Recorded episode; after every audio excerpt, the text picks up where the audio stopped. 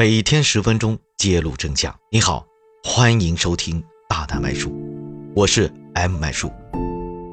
今天要和大家聊一个特殊的话题，稍微有点印象的朋友应该知道，前2年中央电视台还有各地政府大力宣传有关于防止老年人上当受骗的案例。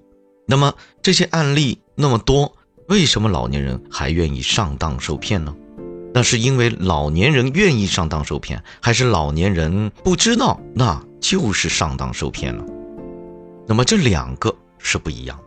前者呢，意思是说老年人呢，他会觉得他自己都知道，他是明明知道有可能是上当受骗，但是由于有些所谓的那些机构公司，他们的服务态度很好，老年人呢被骗了呢也心甘情愿。所以卖书经常好讲这样一句话，什么呢？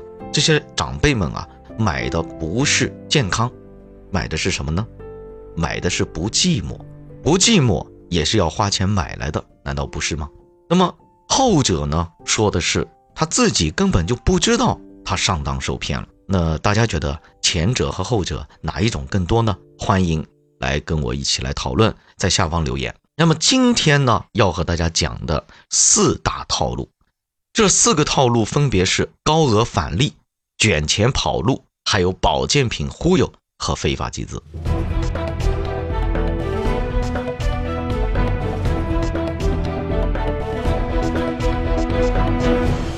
级别最高的翡翠会员，消费满25,600元，每天返现130元，最终返利高达64,320元。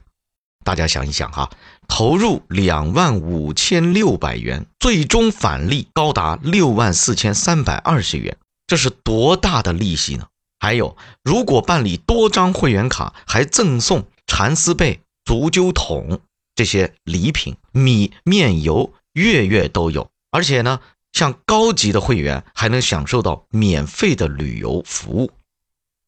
这些看起来回报丰厚，由老妈乐公司提供的消费养老服务，实际上是一场彻头彻尾的骗局。那么这场骗局啊，不光是你的身边，全国有哪些地方都受灾了呢？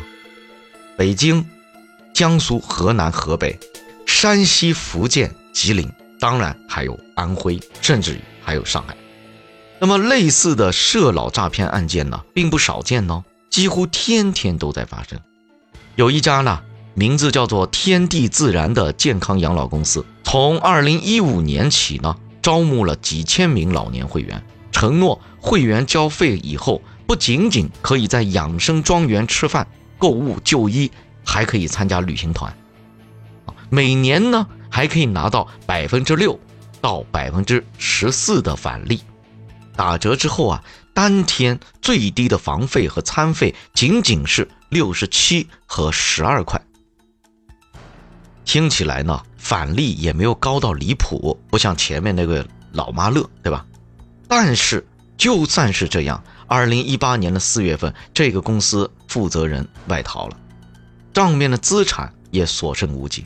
经过调查，这一家所谓的高端养老企业没有土地手续，也没有养老资格，完全就是一个骗局啊！首先，刚才我们讲了2套，一套呢是返利太高的，最后倒闭了；还有一套呢是返利不高，但是它根本就没有相关的资质，只是一个圈套，纯粹在那里圈钱。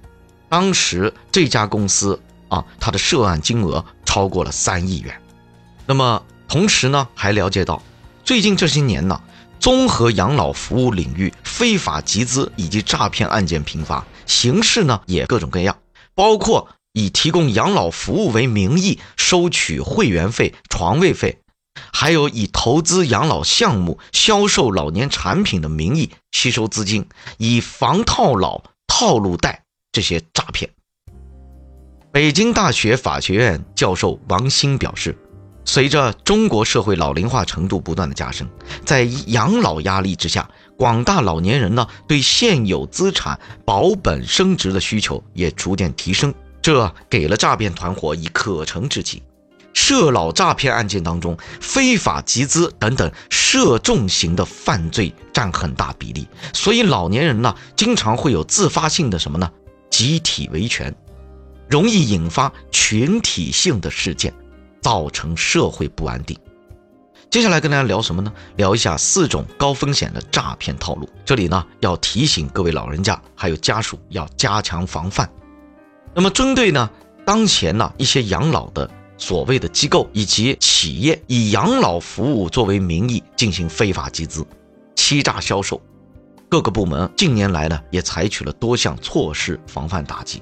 这4项风险提示呢，是由民政部联合中国银保监会、国家市场监管总局进行发布的。第一个是高额返利无法实现。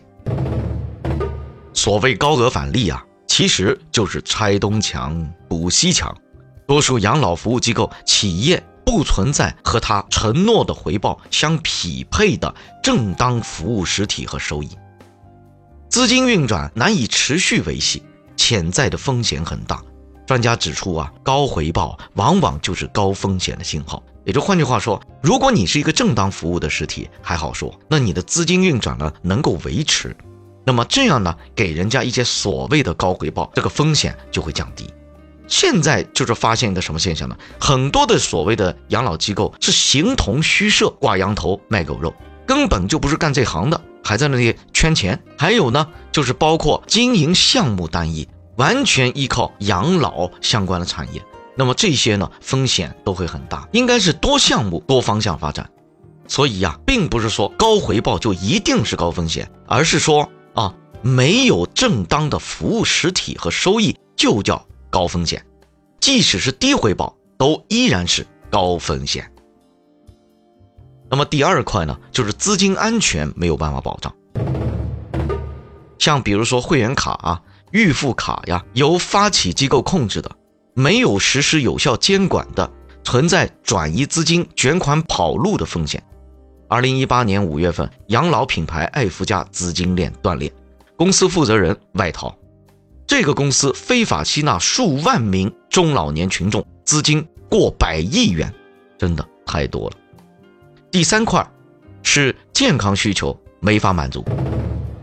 不少的保健品采用偷换概念的手法，和合法注册批准的药品、医疗器械、保健品混同，骗取消费者的信任。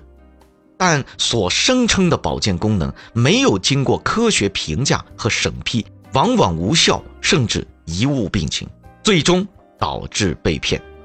最后一个是运营模式存在违法风险。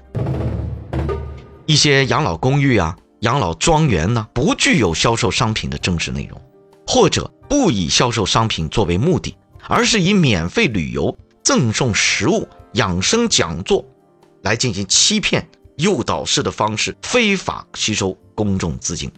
中国政法大学互联网金融研究院院长李爱军表示，民政部等部门这一次发布的风险提示具有很强的针对性，对非法集资等诈骗手段的常见形式和主要手段都进行了具体说明，对提高老年人风险意识、加强投资理性有积极意义。